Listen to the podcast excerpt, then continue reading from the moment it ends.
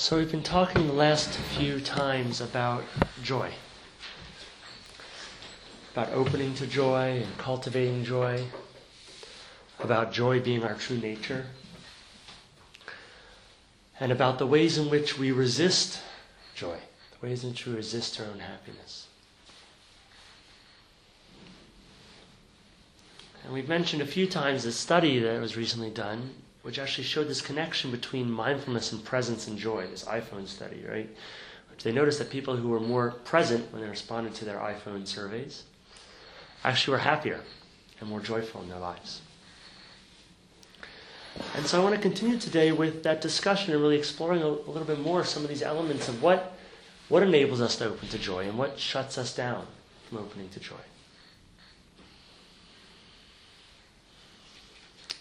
And one of the great insights and perhaps paradoxes of this practice is that actually, when we open to our pain and we open to our sadness, we open to joy.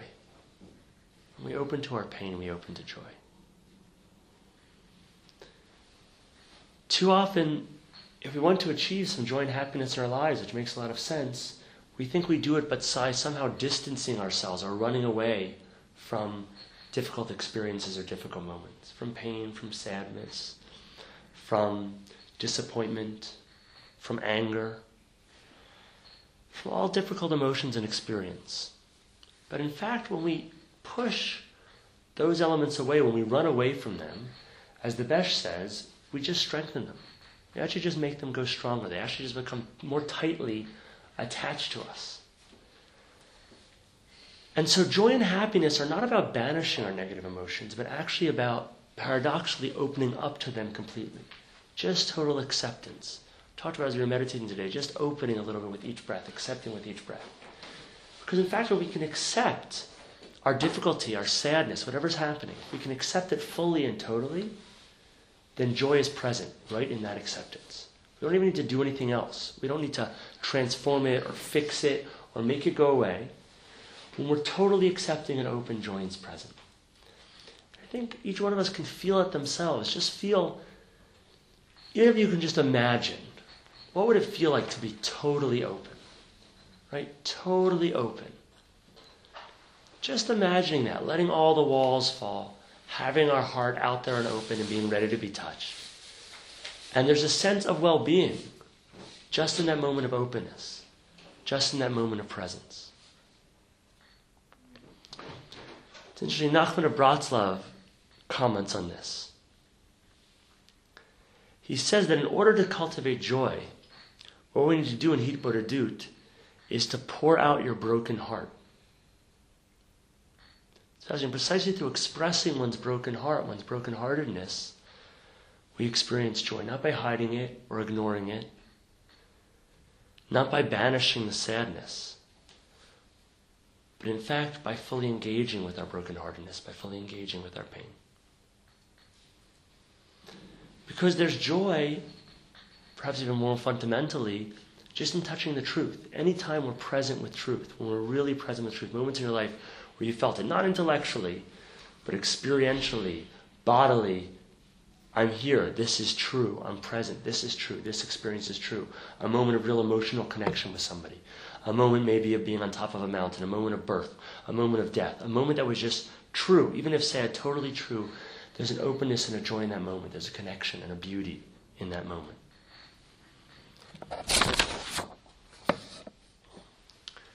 And so, too, this joy, which comes from accepting all this difficulty, also comes fundamentally from accepting ourselves. From accepting ourselves by just being willing to accept who we actually are. It's one of the deepest ways we resist our own joy, our own happiness, is that we push ourselves away. We aren't willing to actually accept who we are, just who we are at this moment. And the unfortunate or perhaps fortunate reality is that as long as we're not happy with who we are, we'll never be happy with anything. Right? we'll project that unhappiness, that dissatisfaction onto everything we encounter. Doesn't matter how much we accomplish, how much we do, right? Nothing can fill that infinite black hole which is not accepting yourself. No amount of objects, no amount of accomplishments. If you're unhappy, you'll project that unhappiness onto where you are, or you can be on the most amazing beach in the world. but if you're beating up on yourself, it's not going to be the most pleasant experience. If you're unhappy, you'll project that unhappiness onto who you're with, right? You can be with great people, wonderful people, people you love. But if you are unhappy with yourself, right? If you're rejecting yourself in some way, it's not going to be much fun being with them.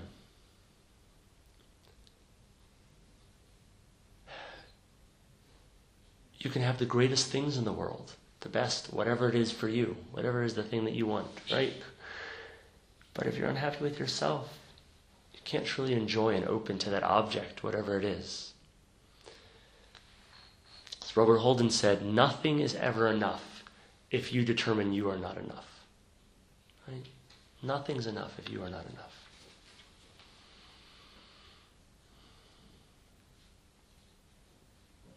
A lot of us have these, these you know, narratives running through our brain. Robert Holden talks about this. He says, how do you know if the I'm not good enough narrative is running through your brain? Well, there are a few signs. I'm just going to say a few of them, I'm not going to say all of them. For instance, you might actually tell yourself, I'm not good enough. That's a good sign. that thought arises. But a little more subtly is that somehow your best is never enough. Even if you try really hard, you do a good job, whatever, you always are finding something wrong with what you did. You somehow didn't do it quite right. You somehow didn't do it perfectly. You somehow didn't do the whole thing, right? Something was always wrong. Something was always still not enough. Maybe you think you don't get enough approval or recognition from other people. Or you compare yourself unfavorably to other people, right? They're always, that person managed to do that, that person managed to do that, they're doing all these things.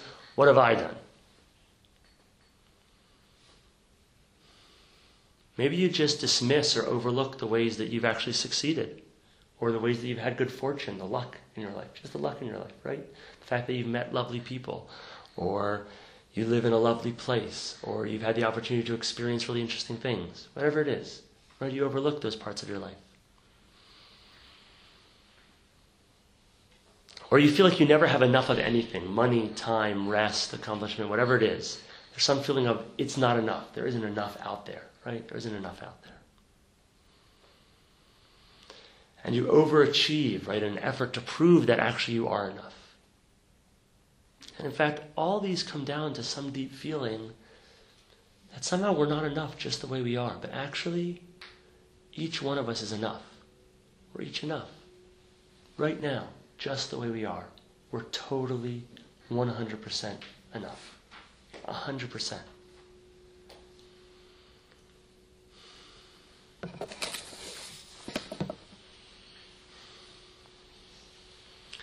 And we tell ourselves so many other stories, so many similar stories. We tell ourselves, for instance, we're wrong.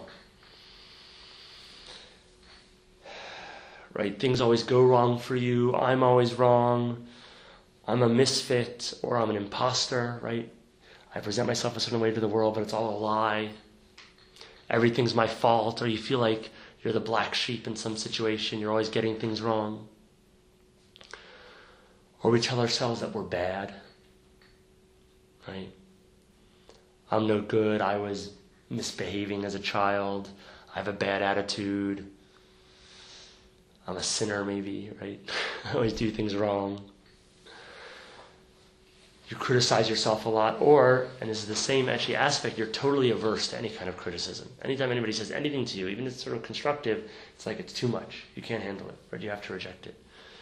Because there's already this narrative going on in your head which is telling you somehow that you're bad you're wrong, right? Or maybe you don't trust things when they're good. When things are good, it's like, well, it's got to end soon, right? can't actually stay good. Things aren't actually going to stay just like this.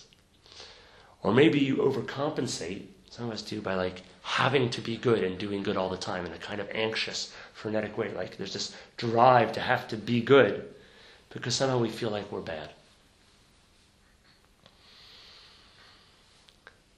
And in a similar way, you can feel like you're nothing, right? You're nobody, you're invisible, nobody sees you, you get depressed, you're overlooked, you feel like a doormat, you have no time for yourself. Not enough, wrong, bad, nothing. But the great thing is that they're all lies, right? they're all just your mind making up stuff and lying to you. And it's not because your mind is out to get you, right? It's not like it's got it in for you. But unfortunately, we've, we've gotten entrenched in this mistake, which is that we think that all these negative messages we're telling, we're telling ourselves, the judgment, the criticism, are somehow good for us. Right? We think it's going to motivate us, it's going to change us, it's going to strengthen us, right? And we've had some experience that somehow, at some point in our life, probably in childhood, sending ourselves those messages probably made us feel safe in some way. It did motivate us in a certain way. Or it made us feel like, well, at least the problem is wrong with me, then it's my fault and I can fix it somehow, instead of it being my parents' fault or somebody else's fault. And then it's totally out of my hands and terrifying because it's totally out of control. But again, paradoxically, what actually heals and transforms is this deep self acceptance. We don't transform ourselves by hating ourselves. We don't transform ourselves by thinking we're terrible. We transform ourselves by seeing our genuine nature, which is joyous and which is good and which is already there. We don't actually have to. I mean, one of the language is always tricky, but when we talk about self transformation, that's important. But what's more important is to recognize that there is no self transformation. We don't have to transform ourselves, we don't have to become anything. We just have to open to who we already are. We're already there. We already are that. And we can touch it in moments. We open for a moment, it's like, oh, right. There's love, there's joy, there's connection. It's present, it's already there.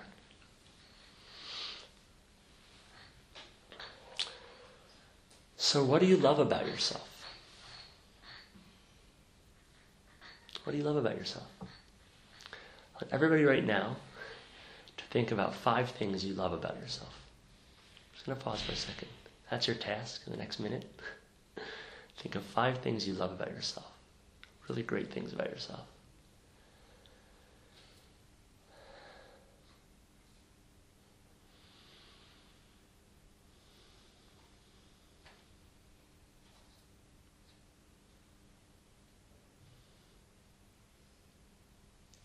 So, for some of us, that may have been hard.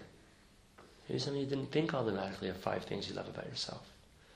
But I promise you, there are way, way more than five things that are lovable about each one of you. Way more. But it's hard for us to see them sometimes because of this lack of self acceptance.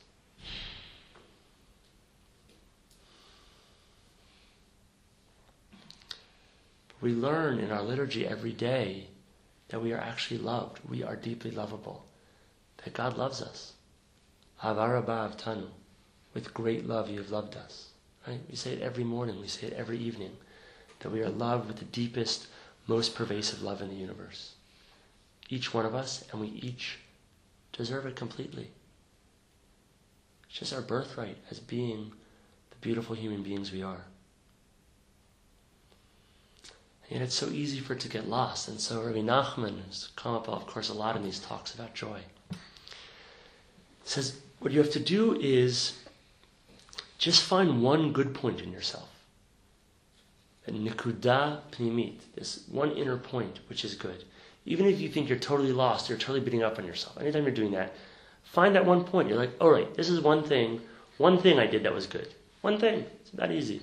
One quality I have that's good. Right? Just one thing. And from that point, we can start to recognize our essential goodness, our blessedness, our divinity, our openness. We can find and start to cherish that aspect of goodness within us. And so to transform, to become who we already are, what we need to do is actually not engage in the self battering, but engage in self love. To find that place where we really cherish ourselves and then to open to it, to cherish it and expand it a little bit more, to give ourselves a little more room for that place of love.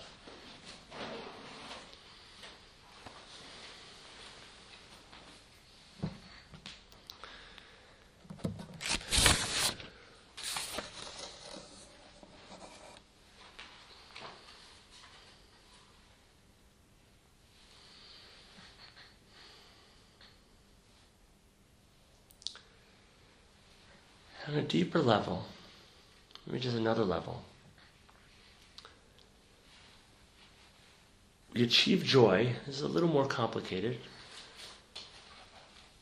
by giving up our sense of identity, by giving up our identification with ourself, of who we think we are. We tend to define ourselves. We paint ourselves into some kind of whole, some kind of picture. This is who we are. We're somebody who has, you know, made mistakes, or didn't get the love we wanted, or we've been wronged in some way, or we grew up in some difficult situation, or we were unlucky, or we always get in fights, or we were unpopular, or we failed, or we're slow at something, or we get things wrong, or we're shy, whatever the qualities are that we sort of define ourselves by. And the problem is not that we've had experiences like that, and it's not a problem of identifying and remembering those experiences. Like, oh, this happened, this was really hard. That's an important part of who I am, why I became who I am, an important part of my experience. That's really important.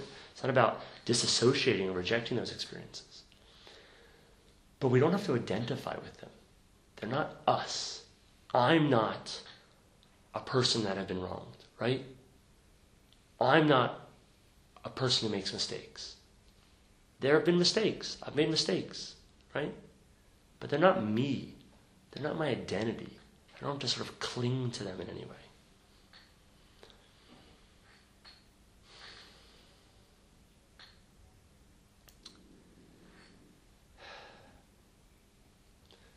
I feel like whenever I try to talk about this, it's a, it's, it feels always a little bit unclear. It feels hard to explain clearly. But you might just want to check out for yourself and check out is there a story that you have about yourself, about who you are? I'm this kind of person or I'm that kind of person. And then you can sort of check out, just see, investigate. Well, is my claiming that as being this kind of person or that kind of person, does that cause me pain? You know, does that make life difficult for me in any way? Do I fall back into doing that, for instance, for that reason? Or do I hold on to it because it's somehow safe and familiar, even if it isn't really serving me and helping me, right? But I hold on to it anyway. Robert talks about how he's working with a patient um, who had anorexia. And that one of the breakthrough movements was in her seeing that she wasn't anorexic. Right? She had anorexia, and that was really important and needed to be dealt with and open to and explored. But she didn't have to identify with being an anorexic. It wasn't her, right? This event and condition didn't have to define who she was. And and so it's really important for us to notice that distinction, especially because, at least in experience, sometimes in, in certain events in our life, especially traumas or particularly difficult situations, there's a way in which owning that event was really important to us. It's really crucial to own it. Because sometimes we have a tendency to disassociate it, to want to sort of distance ourselves from it. And it's important to own it and claim, like, yes, this was me, this happened to me, this is part of my experience, right? It's crucial. But then sometimes we fall into the trap of it defining us, right? So we want to own it, we want to recognize its presence without allowing it to take us over. Because it never defines us, it's never who we are. And so we can just practice that way. One of the beautiful techniques of practice is just as anything arises in practice, you're noticing your breath, you're noticing whatever thought arises, emotions arise, memories arise, you can just lightly say, not me. You know, you just say, not me, not me. Not with any rejection. It's not like, oh, terrible, I don't want that to be part of me. Joy arises, happiness arises, compassion arises. Not me, not me. Not because you don't want them to be there. They're great qualities. But we don't have to identify with them. But you can just notice like joy is manifesting. How beautiful is that? Still not me. right? Because when it's me, then I start grasping onto the joy. And I have to keep the joy around. Because otherwise, if I lose the joy, I'm losing part of myself. And then the joy goes away because then we're attaching to it. Right? Then we're like, you know, holding on to the joy by our fingernails. And that's not very joyous. Right? Kind of depressing. We're kind of just like, right? So much tension in that.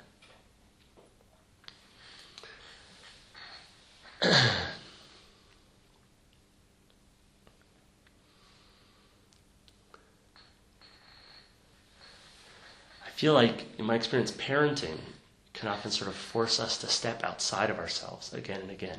It's one of the beautiful things about kids. And on the one hand, that can be difficult, and it can produce anger and resentment, etc., and that's totally normal. But on the other hand, when you're really ready and willing to step outside yourself, and especially there's so much presence, because kids have so much presence, there's just great joy there. It's like, okay, I can just forget. I can forget about all the parts of my identity and just be right now.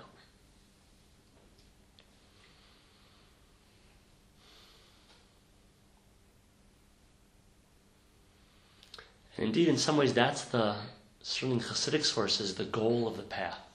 Hasidic sources talking about us reaching the state of ayin, of nothingness, of totally letting go of our sense of self. And they say that that is the place of simcha, of joy. Right? So when we're willing to, willing to let go, joy just blossoms. It just arises. It's just there. We don't have to do anything. In fact, the very letting go of self is joy. Because it's the holding on to the self which is blocking us from the joy which is our true nature. It's the joy which is already there.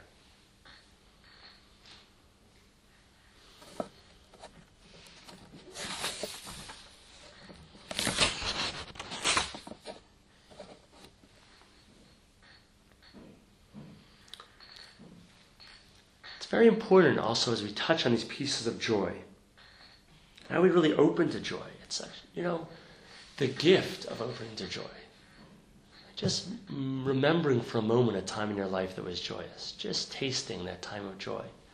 Just feeling that smile on your face. It's very important to remember that this joy is not selfish. Right? Sometimes, in other ways, we resist it is we think that A, we're not deserving, and B, it's somehow selfish to pursue our own joy and happiness, to open to our own joy and happiness. There's something wrong with that, right? With being happy. But in fact, the opposite is true. The total opposite is true. And you know that actually from your own experience. That compassion and understanding flow when we're joyful. When we're all depressed and angry and upset and bitter, there's not a lot of compassion in helping other people going around, is there? But when we're feeling actually quite joyful and open and present, then we're ready to reach out. We're ready to help others. In fact, our joy is a gift. It's a gift to the world. It's infectious and it's lovely and it's bright and it's clear. And it's actually not just our own experience, but there have been a number of studies looking at the connection between compassion and joy and depression. And in fact, what they found unsurprisingly, is that depressed people are more self absorbed. Right? When you're depressed, the more self absorbed you are. And happy people are actually more loving, more kind, more tolerant, more forgiving, and less judgmental.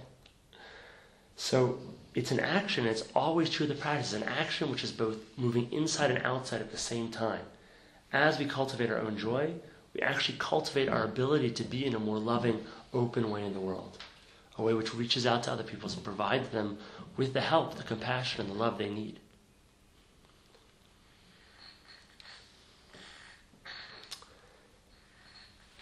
And so, to do that, one thing we just want to do is just cultivate joyful states. It's very simple, but what makes you happy? just think for a second like, what actually makes you happy? What things do you do that, that make you happy? That make you feel a little bit of joy? I don't know what it is for you. You know, for me, I love dancing. I don't do it enough. so, you know, I should probably do that more. It's like, what just makes you, what makes your heart open? Right? What makes you feel alive? Hiking, an ice cream cone. I don't know, right?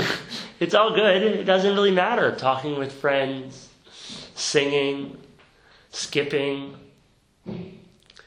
just like notice.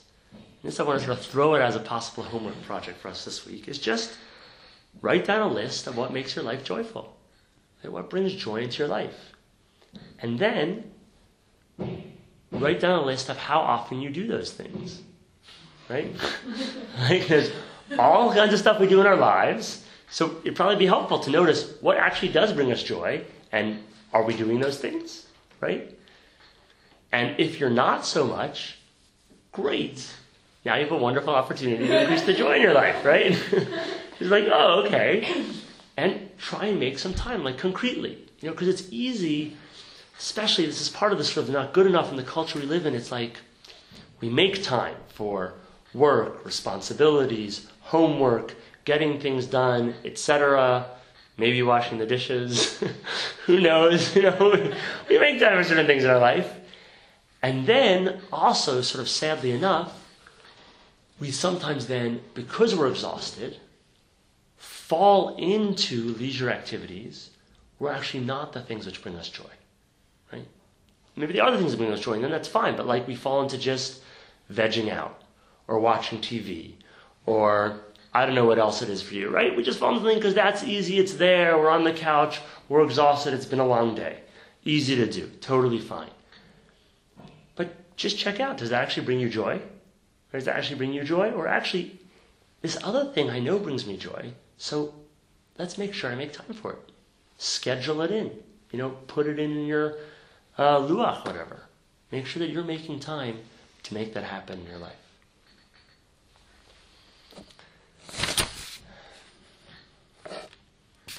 Because when we cultivate those places of joy in our life, then the joy starts to spread. You know, it starts to be just more present in our life. It starts to be able to crop up at other moments as well. And it brings a kind of stability and openness that allows us to joyfully open to and accept everything else that's happening in our life. So I want to stop there for today. And I want to really encourage you to do that, right? I mentioned it here, it's easy to forget, but really, just like take, it's like 10 minutes, right? To sit down and actually just to make a list. Like, what are the top 10 things in your life that make you happy, that make you joyful, right? Just like, what is fun in my life? Just make a list of the top 10 things. And then just think about how do I make sure that these things, with some regularity, appear in my life? How do I just make sure they appear in my life? And next time, we're going to continue talking about joy. And uh, as well as sort of joy in our normal life, we're also going to talk a little bit about um, always an interesting aspect of the practice, which is bliss states. Sort of how we achieve bliss states, sort of ecstasy and joy, which can occur from working with the practice. Um, so now, as normal, it's just time open for questions, thoughts. Anything that people have? Yeah. Um, it's not direct. Um, but how would you recommend sort of balancing meditation with, let's say, doing therapy or something like that where there's a big focus on not really being in the moment because you're always trying to solve things, and yet through that there's the possibility to come to some kind of realizations which you also get through meditation. So. Look, I think ther- first of all, there's many different modes of therapy, mm-hmm. and some of them are actually about being in the present moment. Many of them, of course, work with memory and sort of anti-early knots. Mm-hmm. I think therapy is a fantastic practice. Mm-hmm. You know, it's not about um, it's not about you know, choo- not, it doesn't have to be about choosing. You know, it's not about like, well, I'm doing this, so everything else has to be bad or something, right? There are different modalities. They help us in different ways. It's very, very helpful. We can uncover. I've done therapy multiple times, multiple different points in my life. Mm-hmm. Found it extremely helpful. I find that it works very well in conjunction actually with meditation. meditation helps me be more present and open to actually what's happening. And we notice actually if we medit- meditate for a while that basically things that we've repressed and hidden from come up. Because as we open and become safer more vulnerable, it's just natural that these experiences arise. And we can deal with them in meditation very effectively, and therapy can also deal with them extremely effectively and extremely valuably. You don't think it's like contradictory? Not at all. I don't think it's contradictory at all. I think the most important thing with all these things, it's a simple question, which is what helps. Like it's not about it's not all theoretical. It's just like is this helping you? Is it making you more open, more compassionate, more aware of the truth, happier, great. Like, go for it. And there are different parts of our self. So it's not that, there's other one I just want to mention in terms of it, because you mentioned, you know, about being contradictory. We want to learn how to be present because we're really bad at it. and we've been trained not to be there, and so we run away from it and causes us a lot of pain and suffering. But being present, first of all, is definitely not saying there's nothing wrong with the mind and with thinking and thoughts. Thoughts are great. Thoughts are really helpful. They're a wonderful part about being human. Right? There's nothing wrong with memory. There's nothing wrong with planning for the future either. The problem is only that when we're trying to do something else, we're stuck in memory and planning for the future. Right? being present is just being like, okay, now I'm going to go through this process of sort of unearthing what's been happening inside me. Or now I'm going to go through this process of planning. Planning is good. I don't want you to not plan, right? I plan all the time. I plan what I'm going to say in this class, right? Lots of planning going on. Nothing wrong with planning. Just we don't want to get caught in planning as a you know drug, as an escape from being with the moment, which might be painful or happy or whatever's going on, right? So just be, let's be clear. Like when I'm planning, okay, I'm planning, and that's my moment. My present moment is planning right now. Fantastic. My present moment is memory right now. Fantastic. My present moment is analysis right now. Fantastic. We just don't want to get lost. Um, I'm having trouble understanding um, identifying things that we like about ourselves and then not identifying with them. It's been Yeah. protected. Yeah, good. Um, so, identifying things we like about ourselves. So let's say, I don't know, that I like curiosity about myself. Great. So, there's this conjunction of stuff, which is me, right? Like there's a body here, and there are thoughts happening, and there are emotions happening. And that's all fine and good. And one of the patterns which seems to arise over and over again in this conjunction of body, mind, thought, soul is curiosity. And that's really good. It's really helpful. It's a lovely quality. It brings me joy. It helps me grow. Great. But it's not me. Mm-hmm. Right? And and I can figure out whether I think it's me or not. Because for instance, let's say I wasn't so curious for a little while. Right? Would I suffer because of that? Right? Would there be this pain of loss of my sense of self and who I am? Right? Do I feel like I have to be curious in order to be good or okay or whatever it is that I'm supposed to be, right? There's some should there. It's not just a quality in me, but there's a sense of should I have to have it, and that sense of should is always connected to a sense of self, right? A sense of identity. Like this is my identity. I have to be this to be okay.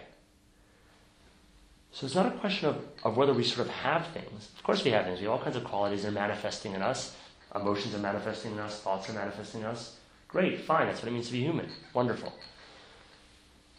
But if we start to identify with them, then they become more than just things happening in us and things we can cherish or things we might also say, oh, that's interesting, that's manifesting in me. Not such a great idea. Let's see if I can work with that in a better way. That's also really wise.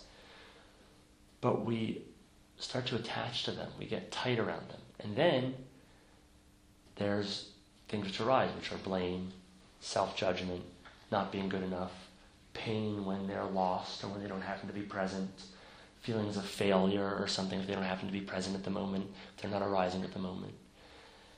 And so it's really about sort of uh, texturally, I mean like the texture of things, so you can just feel out how do you relate to it? Do you relate to it with a kind of lightness?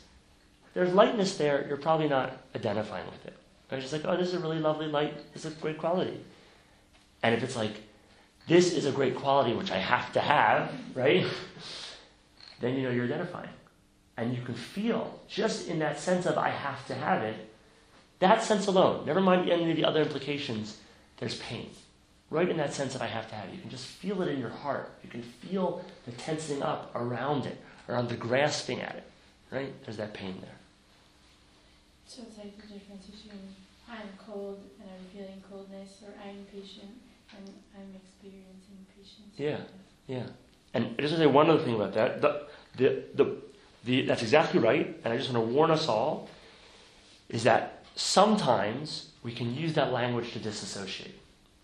Right? And we can use always our practice to actually, in a not healthy way. So it's like we don't actually want to be angry, right? Because we feel like angry is, being angry is unacceptable or wrong or bad. And so we say, well, anger is present. But what we actually are doing there is just repressing, right? right? We're just actually not willing to experience rage, which is actually coursing through our body at the moment, right? So the true way is like, there is a ton of anger here right now, right? And I feel it, and my body feels it, and my heart feels it, and I don't have to identify with it, but it's really, really here. But if you notice yourself saying, like, I'm not identifying with it, as, it's, as if it's like over there somewhere, right? then, then you're just repressing it, right? And then you're disassociating from it. How do you um, uh, accept yourself but still push yourself? Yeah.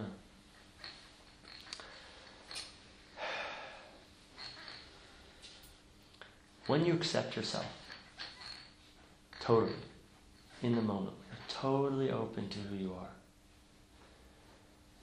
then you can actually see the parts of yourself which are unhelpful.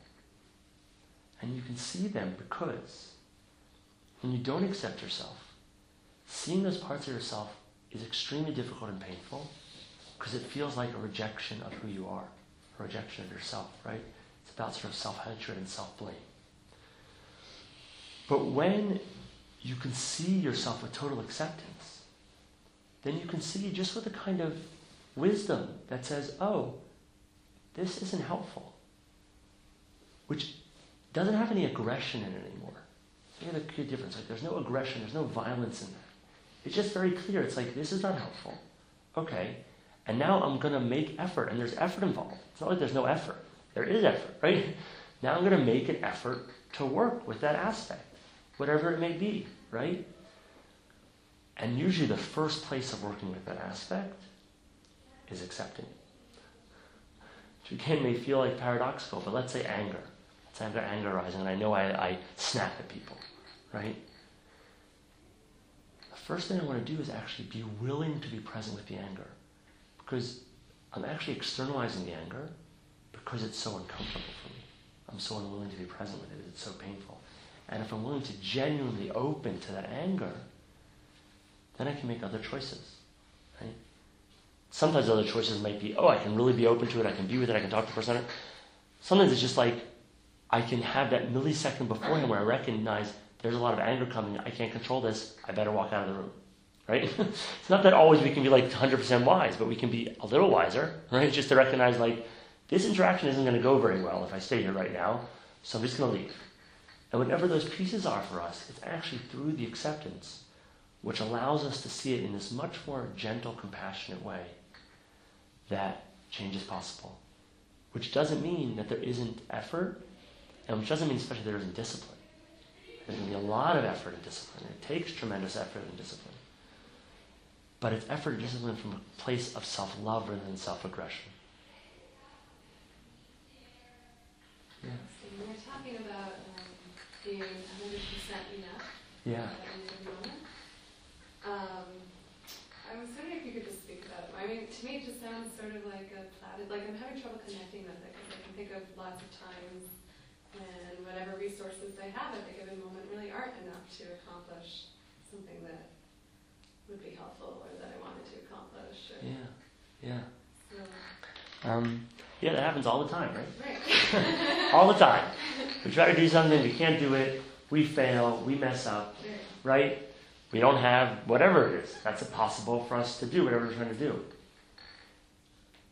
And it's okay. And that's what being enough is. It's saying that, not in a platitude, I found it, find it incredibly, um, for me, one of the deepest sort of points of practice, which is incredibly challenging. Which is let's say we try to do something and we fail. And in one sense, we weren't enough. And that's fine. Like, we failed. And we did fail. And we can see that. It's like, oh, tried to do that. Didn't work out. Right? Whatever it was. But we can go from there, which is saying, event happened. I tried to make event turn out certain way, event did not turn out that way, truth of the moment, to therefore I am somehow wrong or not enough, insufficient or bad. Right? It's something about me, essentially. Something about my identity. I'm worthless. I'm never enough. Sort of stories we tell ourselves. But instead, what we want to try to do is recognize something happened. I failed. I maybe made a mistake, right? And that's the truth of the moment. I'm going to be totally open and present to that. And there's a truth of the moment, which is that that's still not me. I don't have to identify with that. Same question of identification. That there's still, I would call it divine presence, which is there at every moment, at all times. It's always there. And we never lose that. That it doesn't, I may fail, but I'm not a failure. Right? And I don't just mean that in, you know, I might have failed a bunch of times. That's fine. Good. So let's think about that and work with it. But I don't have to take on the identity of being a failure. Because anytime I do that, I take on the identity of being a failure, of somehow not being enough in that way. I start to attack and sabotage myself. I experience guilt, pain, suffering. I start to react to other people out of that guilt, pain, and suffering. I'm a less nice person to be around. And instead, if I can respond to it from a place of wisdom, which is the place of, okay, this happened, this genuinely happened, it's not something essential about me. And because it's not essential about me, I don't need to protect myself from it at all. I can sort of fully open to how much of a failure it was, right? So often, right, we may fail something like we want to justify it or explain it or not fully open to it because it's threatening to us to say, wow, I really totally messed up. I really wasn't able to do that. But when we're not defending ourselves anymore, we can say very openly, right? Okay, I totally messed up. I really failed. How do I do that better next time? So the question is sort of, in a certain sense, another way we can just ask this is, what's the goal? If the goal is that we're supposed to have some sort of sense of guilt or beating up on ourselves, and that's sort of what justice or something demands, then you want to identify yourself as a failure and feel like you're not enough. But if the goal is to do the best we can, right? And to be as helpful as we can, to be as loving as we can, to be as open as we can, to be as joyous as we can, then just the most helpful technique, and this is just talking from my own experience, you know, my own experience of different ways of relating to my own situations. The most helpful way to relate to it is to just realize like, this happened, this event happened, I'm responsible for it. Also important. It's not about it's not identifying, it's not saying nothing to do with me, right? Yeah, I did it. Right? I'm responsible for it. Also, when we do something wrong, when we hurt somebody, we take total responsibility, 100% responsibility, without identifying with it, right? I did this. I take responsibility. I have to make amends. I have to ask forgiveness. I can do everything I can to repair the situation. And I can do that precisely because I'm not lost in some story of guilt. I'm rather present in a very clear awareness of regret, which is I real regret for what I did. What I did was harmful. Now I'm going to do, I can recognize that what I did was harmful because recognizing that doesn't mean that I'm essentially terrible. It means that I did something harmful. And now I can act to repair that harm from a place of much more wisdom and openness. That's at least my experience. The key, to say this now, if people are checking out, don't believe anything I say. it's really important. I'm just saying stuff from my own experience and my practice. Check it out yourself. Like, really, I mean that 100%, you know, that's just 100% true. It's not about me saying things and you're supposed to sort of say, like, oh, that's true, right? It's like, I'm suggesting things which are true from my experience in doing this practice, and try it out yourself. Try it out. If I try to relate to myself in these two different ways, how do things work out? How does it feel for me? How does it feel for other people? Experiment. One of the best things about this, right? Really just experiment.